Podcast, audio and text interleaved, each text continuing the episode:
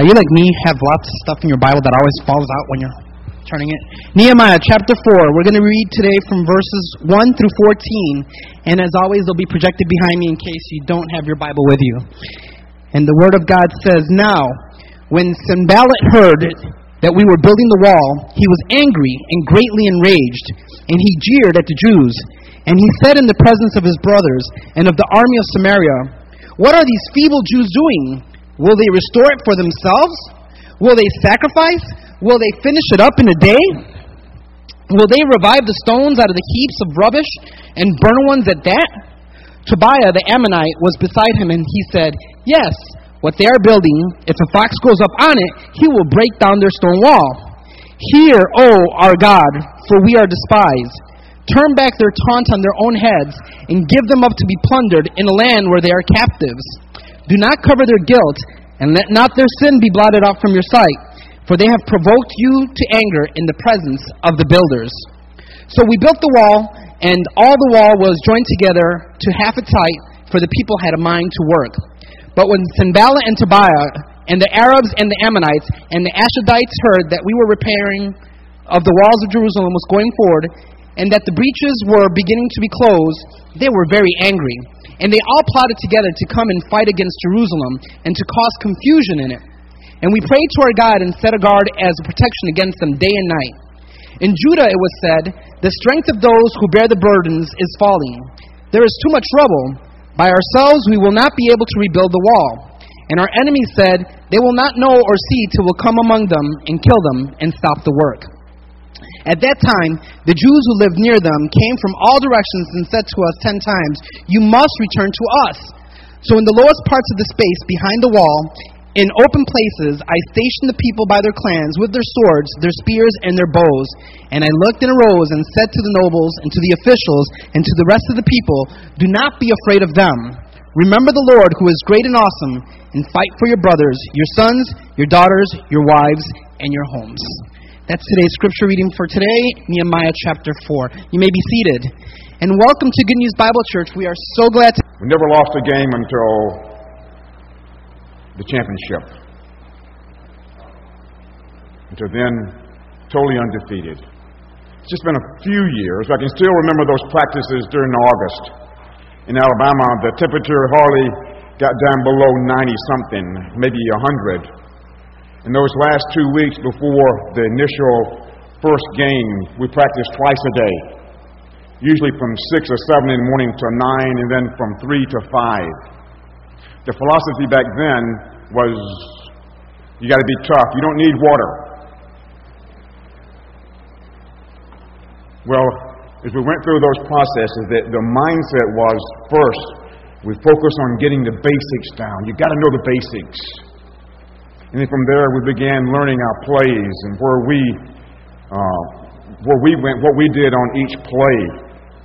It was getting the, the, the timing down for the team as we ran different plays. It was a teamwork effort. But once we had the basics down, once we were together, we began to focus on our opponents, on those enemies that we would be playing. We had scouts that would go out they would come back with all the key plays that these teams played. And if we were lucky enough, we would get a film of previous games that they played. And I remember so well them stopping, the coaches would stop and say, You, look at this, and they point out where we need to go.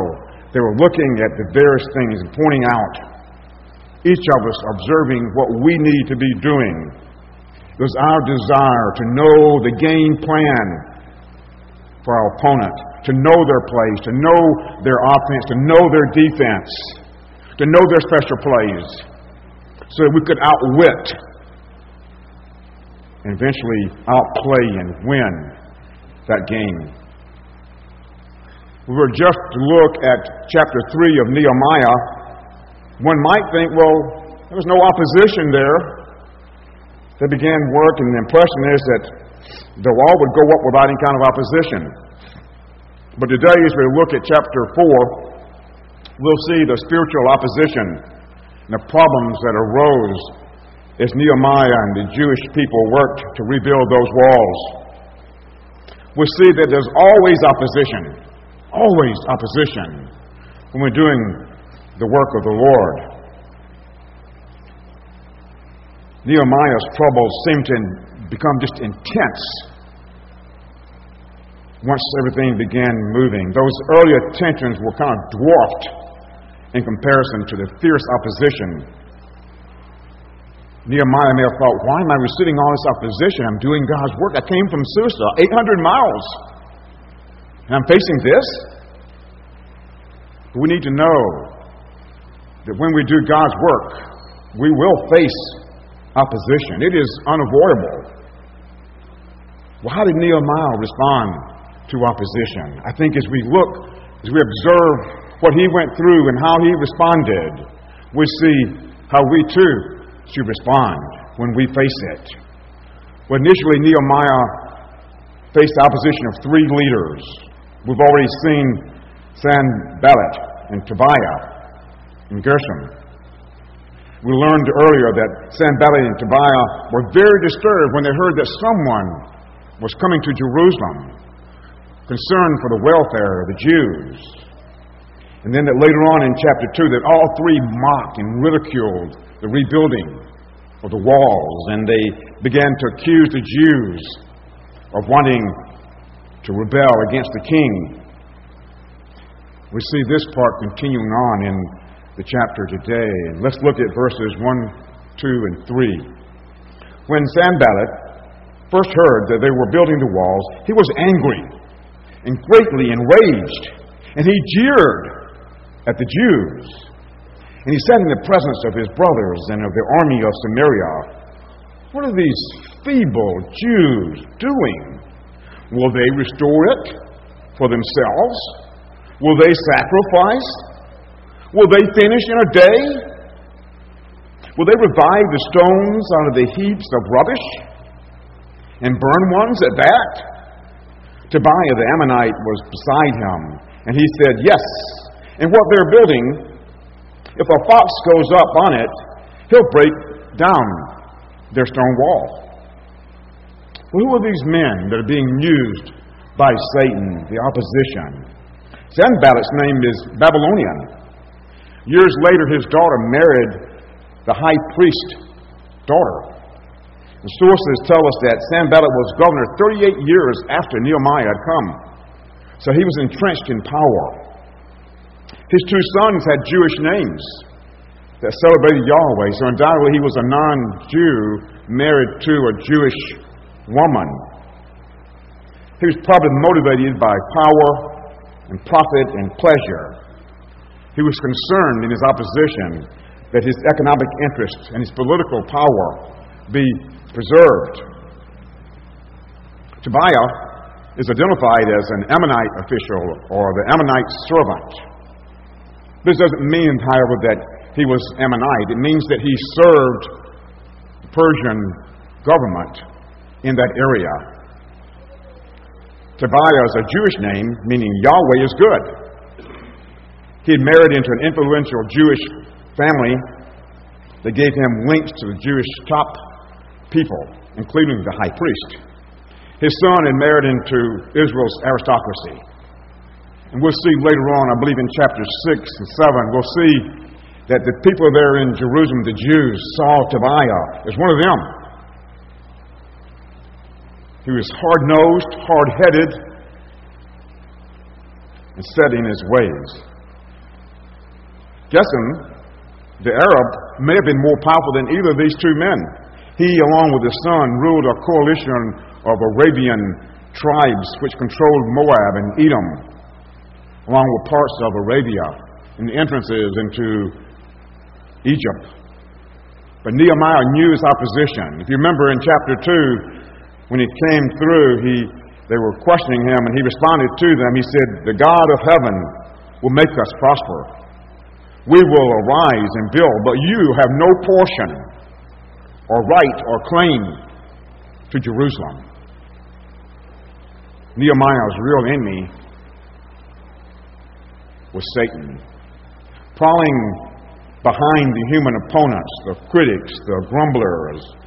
We should remember that Satan is our adversary also. He's a slanderer and a liar, a murderer, who prowls around, oftentimes using human agents, seeking to devour.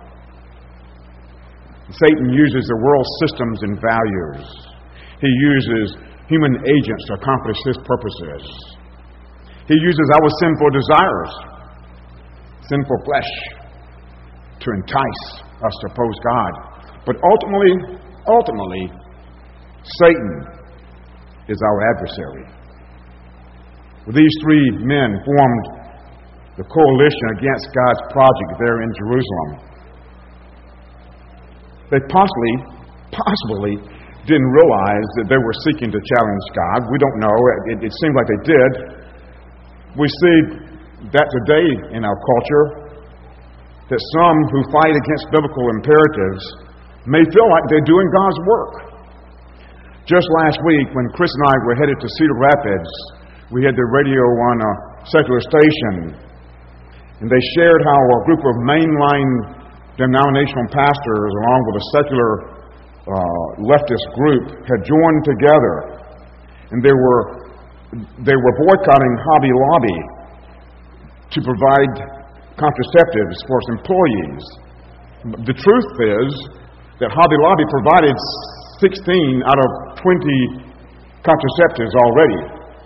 Four that weren't provided, that were required by the uh, Affordable Health Care Act, were actually abortion causing drugs or devices. And the owners of the company did not want to do that.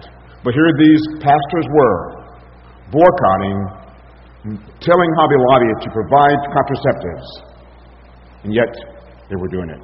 You see, too often in the midst of life, we can be tools of Satan. The Tobiahs and Sanballats of today are at times tragic. They're useful tools for Satan. And the scary thing is, is that you and I can be deceived. We can be lied to. We can be uh, unassumingly joining in. Well, see, first we then we know we need to know our opposition. We need to know his playbook. We need to know his game plan. We need to know the schemes. Satan has a game plan, just as Sweetwater Bulldogs and any football team or any soccer team as we look today at the World Cup. Everybody has a plan. And Satan, you can be sure, has a plan. He has a game plan against us. We need to know our opposition. We need to know Satan's plans and schemes. When Sanballat had heard they were rebuilding the wall, we read earlier that he was angry and he was greatly enraged and he jeered at the Jews. And then he begins to ask these series of questions, each of them magnifying the Jews' problems and seeking to undermine their confidence. First, he says, What are these feeble Jews doing? The word feeble, I looked it up, means withering, miserable. He was ridiculing them. Today, we might hear something along the lines of, You're incompetent, you, intelligent, you unintelligent people. Second question he asked was, Will they restore it for themselves? He mocked their work and their ability. Today, we might hear within our own mind, as we talk to ourselves or from someone else, Your ministry doesn't make any difference. Third Will they make will they sacrifice? Again, scorning their faith, I believe, here.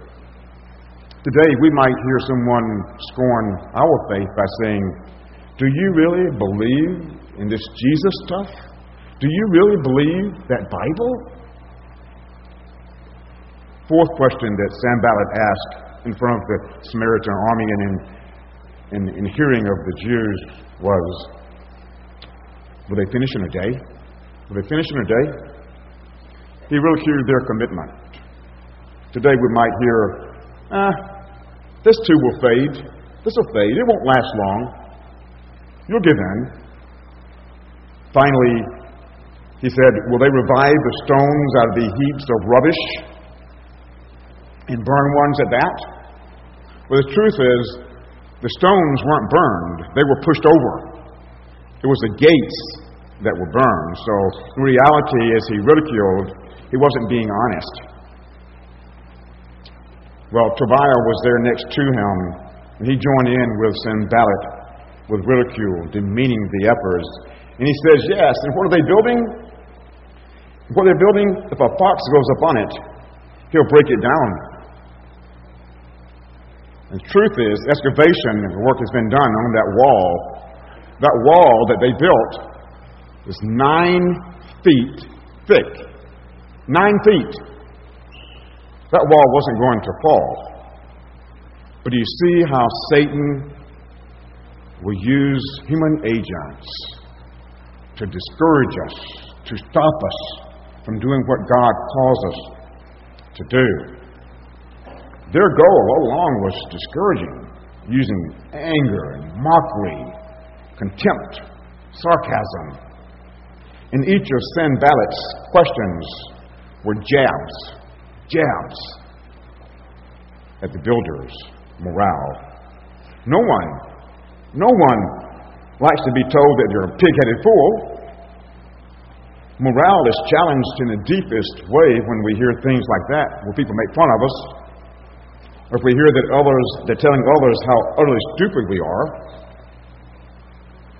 Today we may not hear it just like that, but I know from talking, interacting with high school students and with, with college students, university students, that our students are continually hearing how outrageous it is to believe in the Bible or to believe in God. And as professors speak from their podiums on campuses, evangelicals are seen as this pitiful group of people. And we're seen sometimes as hateful because of our views on sex and that it's for marriage. And we're seen sometimes as opposing women because we believe that abortion is the ending of life. And yet the truth is, is we offer hope for everyone because in the midst of life, there's a burden that we carry because of sin. My prayer is, is that we, as we interact with these people who are bitter and who are angry, we can respond in love so they can begin to see that we're not these pitiful people, but we offer hope freedom from a burden of sin. Well, we saw last week, as Pastor Carey preached, that Nehemiah had organized teams to rebuild. Probably it's over 40 teams. And the people were excited and they said, let's rise up and build. And when Sanballat heard that, he wanted to cause depression and hopelessness and despair. He was hitting hard at where they were and where we are at times in our lives. That insecurity, that self doubt, that fear of failure we sometimes face as we go through life. Well, what was Nehemiah's response to this ridicule and contempt? Nehemiah himself, as I think about it, may very well have had questions himself. As he faced this intense opposition, he may have said, Did I miss God's calling? Did I come all the way from Susa, 800 miles? Was I wrong? I'm sure that as he prayed, he sensed that he was doing the right thing. But we see his response in, in verse 4. We see first he prays, and it says that he continued to build. Let's look at that prayer in verses 4 and 5. Hear, O our God, for we are despised. Turn back their taunt on their own heads and give them to be plundered in a land where they are captives. Do not cover their guilt or let their sin be blotted out from your sight, for they have provoked you to anger in the presence of the builders. Okay, let's be honest. This isn't our typical prayer, is it? This is not the way we typically pray. He was pretty tough. We see, he acknowledged that they were despised. But he asked two things. He asked that God would counter the efforts of the insults, and the ridicule, and the mocking that God would strengthen his people. And then he asked God to judge his own enemies. Nehemiah was honest as he went to God. The trio had despised the Israelites, he ridiculed them. He doesn't hold back his anger that he feels toward them. But I think as we go to God in prayer, that he, if we listen, he shows us our hearts. And he tells us to deal with the issues we need to deal with. Nehemiah's enemies had sinned against God by opposing God's word. And this is what caused Nehemiah to be angry at them. Sometimes I think maybe we fail to be angry enough to go to God about some of the enemies that God has today. C.S. Lewis, in an interesting quote here, says The absence of anger is a most alarming symptom, and the presence of indignation may be a good one. I know this sometimes goes against our thoughts, but Jesus was angry with the money changers and with their racket and he was pretty tough on those loveless Pharisees. And Paul mentions that there's an anger that's not sinful. In your anger, do not sin. In the right context, anger needs to be expressed in the right context, in the right way. It's easy for us to turn that anger in, to suppress it, to hold it in, pin up inside us. And when we do that, if it's allowed to fester, we can damage ourselves and it can control our lives, and we can become the offender because we don't deal with the anger. Ephesians 4:26 reminds us to deal with with anger soon. Don't let the sun go down on your anger. Don't let anger control you. It's a decision that we make every night. I'll still never forget, it's been over 30 years since Chris and I were married, but I still remember the first night when I went to bed and I was angry at Chris. How dare I? Right? Amen. But as I lied there with my back turned to Chris, the Spirit of God was speaking to me. And he was saying, Ralph, you're wrong? You're wrong. Deal with your anger. Deal with it. And I did. I turned back around and I held it. I'm so thankful.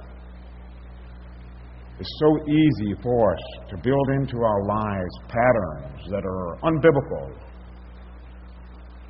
God wants us to deal with anger in a godly way. This prayer that Nehemiah prayed. It, it goes against some of those passages that we know, like Luke 6, 27 and 28. Love your enemy and pray for them. The truth is that we know that Christ spoke in his day of the fact that in the end time that non-believers will be removed from his presence into endless misery in all, uh, in all those who, who, who do not trust him. Matthew 24 51 reads, There will be weeping and gnashing of teeth. Matthew 25, Christ says to the, to the believers, Come, you're blessed by my Father, inherit the kingdom. And to non believers, he says, Away with you, you cursed ones, into eternal fire prepared for the devil and for demons. One thing that is Nehemiah prayed here in his protection, his desire for God's glory, that he was calling on God to conquer his enemies. He asked God to do justice to their sin. And justice might lead to repentance, but Nehemiah didn't say that. Well, after the prayer, we see the second thing that Nehemiah did. Verse 6 says that he continued to rebuild. So we rebuilt the wall. All the wall was joined together to half its height, for the people had a mind to work. in the midst of this continued opposition, this warfare, they continued to build with the wall reaching half its height. That's a major milestone. The people had a mind to work. Earlier, if you remember, when first confronted, Nehemiah had responded to his opposition. Not this time. Not this time. No. He didn't allow their ridicule to stop him or distract him from the task that he was doing. You and I, too, cannot allow distractions to keep us from following God's plans for our lives. It's easy when people hurt us deeply to hold on to it, allowing that anger to turn to bitterness. We give Satan a foothold where he can launch additional attacks. How should you and I respond to ridicule? With prayer, as Nehemiah did, allowing God to fight our fight for us. Are you, am I, are we listening to God? Or are we listening to God's enemies? What we see in this passage, these verses, the first scheme of Satan, his first game plan is verbal abuse, ridicule, scorn, mockery. We see a second type of threat in verses 7 and 8. When ridicule didn't work, the trio changed their tactics. Verse 7 reads But when Sanballat and Tobiah and the Arabs and the Ammonites and the Ashdodites heard that the repairing of the wall of Jerusalem was going forward and that the breaches were beginning to be closed, they were very angry. If we look at that passage, we see that the opposition is growing. The Jews are surrounded. Sanballat in Samaria to the north, Tobiah and his Ammonites to the east, Geshem and the Arabs to the south, Ashdod, which is Philistines, to the west. It says, verse 8, they all plotted together to come and fight against Jerusalem to cause confusion.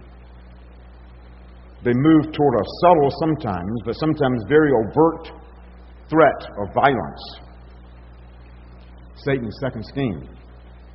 When Nehemiah's response to the threats, what was his response to these threats? Verse 9 says, We prayed to our God. We prayed to our God. And secondly, he set a guard up as protection against them day and night.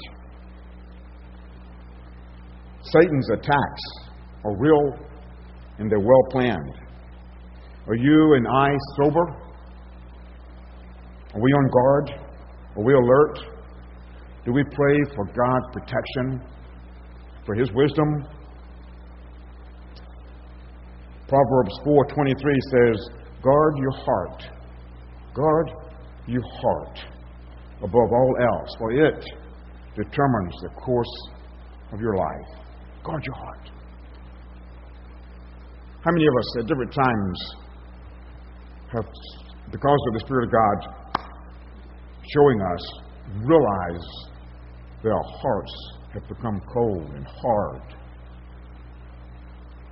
God warns us guard your heart because your heart gives direction to your life. we'll see in verses 10 through 12, negative reports and fear are used against the Jews. Verse 10 reads, And then the people of Judah, and I'm reading here, I think, I'm reading from New, New Living Translation. Then the people of Judah began to complain. The workers are getting tired, and there is so much rubble to be moved. We will never be able to build that wall by ourselves. Do you hear the grumbling there? We can't do it. Let's quit. Meanwhile, our enemies are saying, before they know it, before they know what's happening, we'll swoop down on them and kill them and end their work. The Jews who lived near the enemy came and told us again and again. I think the ESV says ten times, but it really means over and over and over. The Jews who are living out by these enemies are coming and saying, They're coming from all directions and they're going to attack us. I love how the message translates verse 10. It says, But soon word was going around Judah. The builders are pooped. They're pooped. They're tired. The rubbish piles up. And we're in over our heads. And we can't rebuild this wall. We're exhausted. We're tired. We can't go on. Look at that pile of rubbish, it's getting bigger. We see Satan's third scheme personal discouragement. He'd used a variety of things to discourage them. First was the exhaustion. They were exhausted, they were tired because they worked hard. Just the immensity of the project probably was overbearing on them. The loss of vision.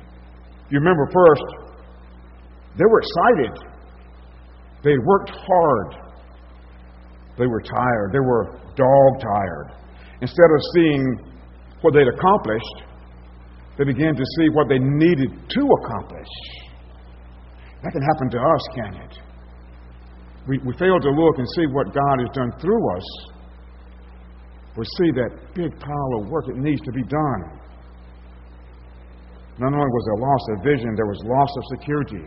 Can you imagine living under the threat of death? And then finally, loss of confidence. They'd been excited, but once they were exhausted, once they had lost their vision, they lost their confidence. Well, pressure from without can often create problems within.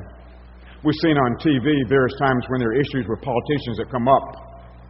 Sometimes we hear later on that their marriages were having problems, and sometimes they divorce because pressure from outside sometimes leads to pressure from within. I think back to the nation of Israel as they was getting ready to go into the promised land. They sent out the 12 spies, remember? Ten came back. They said, We cannot compete with these people. They're giants. They're giants. And we're grasshoppers. Remember? They remained outside the promised land for 40 years because they didn't factor in God. When we're tired and when we're ready to quit, remember Isaiah 40, 29. He gives strength to the weary and increases the power of the weak. That hits most of us, right? He gives strength to the weary and increases the power of the weak. Lord Wellington said after his victory over Napoleon at Waterloo, he says, Our men are not braver than the enemy. They were brave five minutes longer. I like that. Five minutes longer. Well, how do you and I handle opposition and pressure? Do we want to give up? If we're honest, sometimes we do. Or we can grumble and complain like the Jewish people there did outside of Jerusalem. They complained about their lack of strength, about their work conditions. Just wanted to quit. The task hadn't changed. They're still the same, but their focus had changed. It was no longer on God. The question for us is do we grumble and complain, or do we ask God for strength to endure, to do the things He calls us to do. Another question, as we think about these, these Jews who were used by Satan to spread rumors, do our words strengthen or weaken the body of Christ? Well, we've seen verbal attacks, the ridicule, the scorn, the, the mocking. We've seen the threats of physical uh, violence. We've seen now the personal discouragement.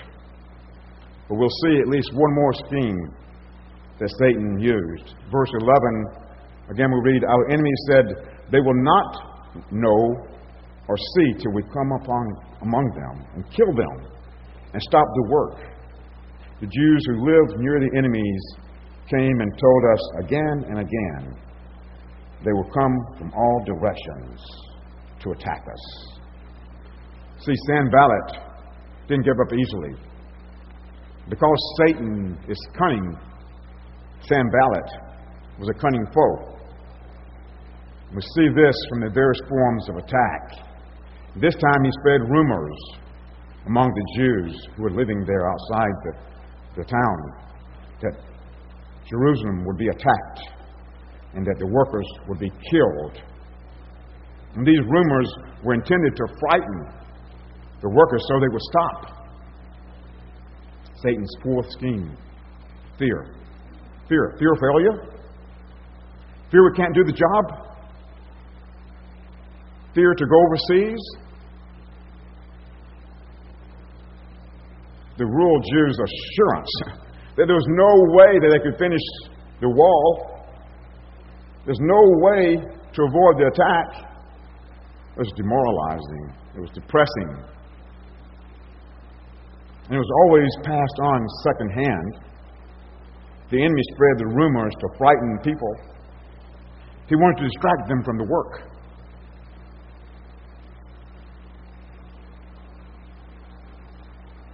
Nehemiah wasn't afraid of the enemy, but he could see that the rumors were taking its effect. The people were scared. They were scared. Well, when it comes to rumors, I don't think that you and I hear rumors of threats or violence, but too often we hear rumors. Instead of going to individuals to deal with, with issues, people go to, to others. Well, it's a personal issue or just gossip.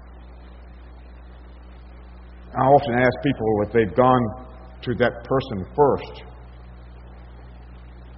When we hear gossip, we should always nip it in the bud. Nip it in the bud. I know it's easy sometimes for us just to spread, to pass on something. But rumors, rumors destroy, and rumors divide. Occasionally, I hear individuals or going to other people with concerns about the church. Our decisions that are made. It's easy to take someone out and talk to them. Or it's easy just to pass on, well, I, I heard this. And, and, and so often there's shades of truth to what's being said. But sometimes they don't have all the information. Sometimes they have a wrong perspective about what was done and why it was done or why decisions were made. So important that we talk through things. Just this week, Thursday, I believe it was, I met with a young man who came in and he had concerns, but he had some great ideas. He was very positive about things we could do. I said, Man, send me an email with all these things. I want to put them in place. Meeting with someone tomorrow will come to me with concerns and ideas. But let's go to the right source. Because rumors destroy, rumors divide. I think the last thing that we want to do is to be used by Satan to divide. Well, how did Nehemiah respond to these fear causing threats? We'll see that he went to work again, and he also prepared for war. Verse 13 says, So in the lowest parts of the space behind the walls, in open places, I stationed the people by their clans, with their swords, their spears, and their bows. When the rumors of violence continued, Nehemiah first armed his people. He gave them the weapons they needed to protect themselves. They were warriors as well as workers. And if we know who we are, we too are to be warriors. But our tools aren't, our weapons, though, aren't the weapons of the world, but they're spiritual as we go to God in prayer. And we to always be working, though. So Nehemiah first armed them. And secondly, he arranged his people to work on the walls by family, by clans, by close connection. Because there's something about working and protecting your family, those you love. Thirdly, he reminded them of the Lord, who is great and awesome. Don't be afraid of him, he said. Remember the Lord, who is great and awesome, and fight for your brothers and your sons and your daughters and your wives and your homes.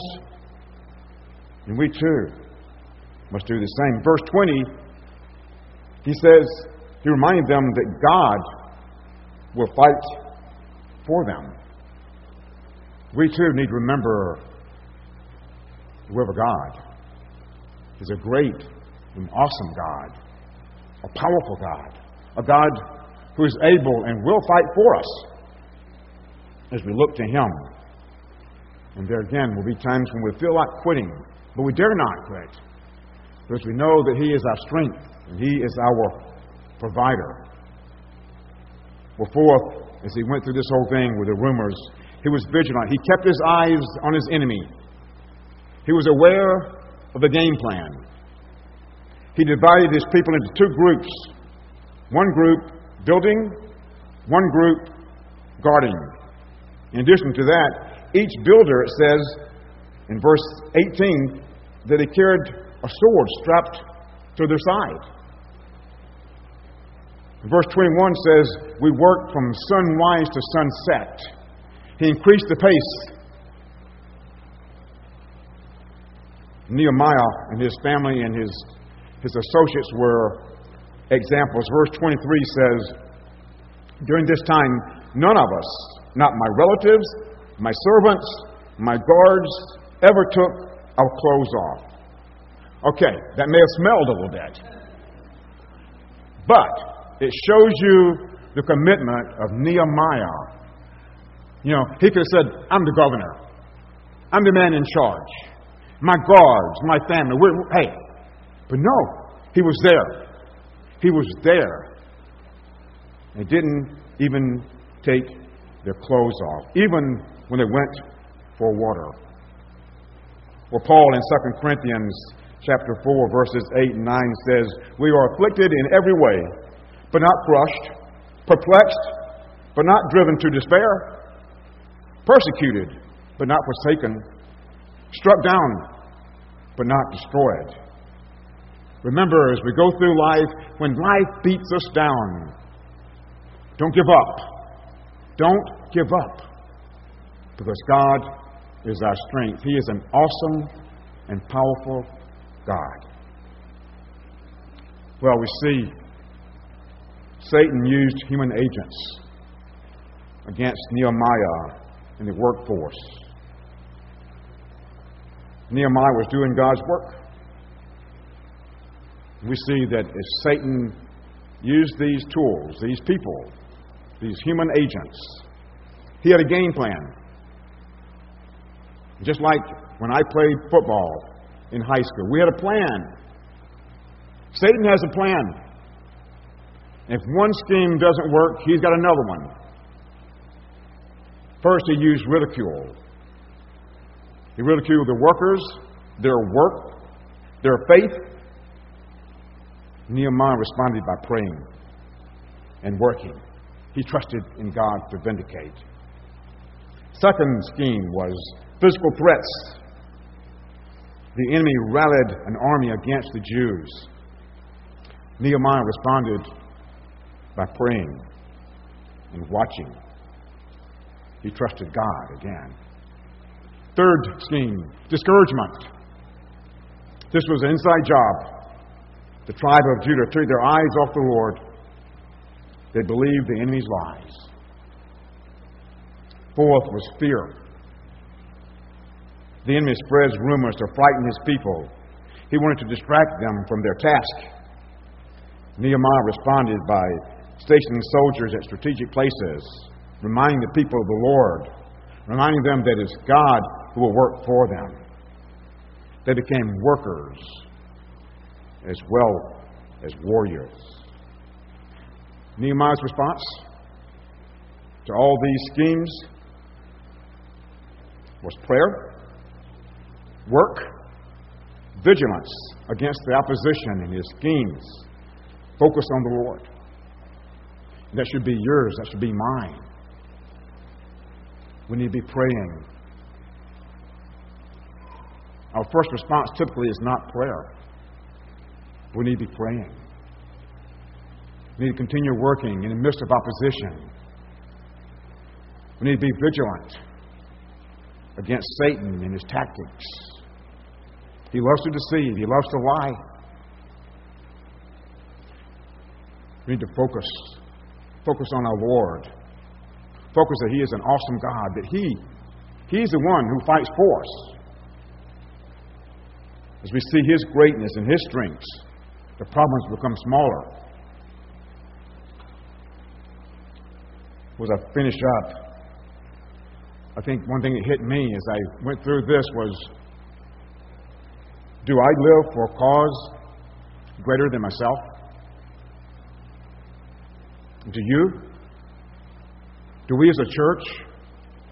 Do we live for a cause greater than ourselves? You know, you and I, are we together as a congregation? Are we willing to lay down our lives for those that we love? In the midst of life, filled with opposition, filled with the schemes of Satan, when we hear ridicule, when we, when we have threats and discouragement and fear, do we fix our minds on Christ instead of the opposition, instead of the problem? 1 Peter 5 verses 8 and 9 reminds us, says, Stay alert. Watch out for the great enemy, the devil. He prowls around like a roaring lion, looking for someone to devour. We face opposition. We face a cunning opponent. He has a game plan. He watches us. He knows our movements. He has schemes, plenty of schemes to deceive. But remember, we serve an awesome God, and He fights for us as we look to Him. Let's pray. Our gracious Father, we thank you for this book of Nehemiah. We thank you, Father,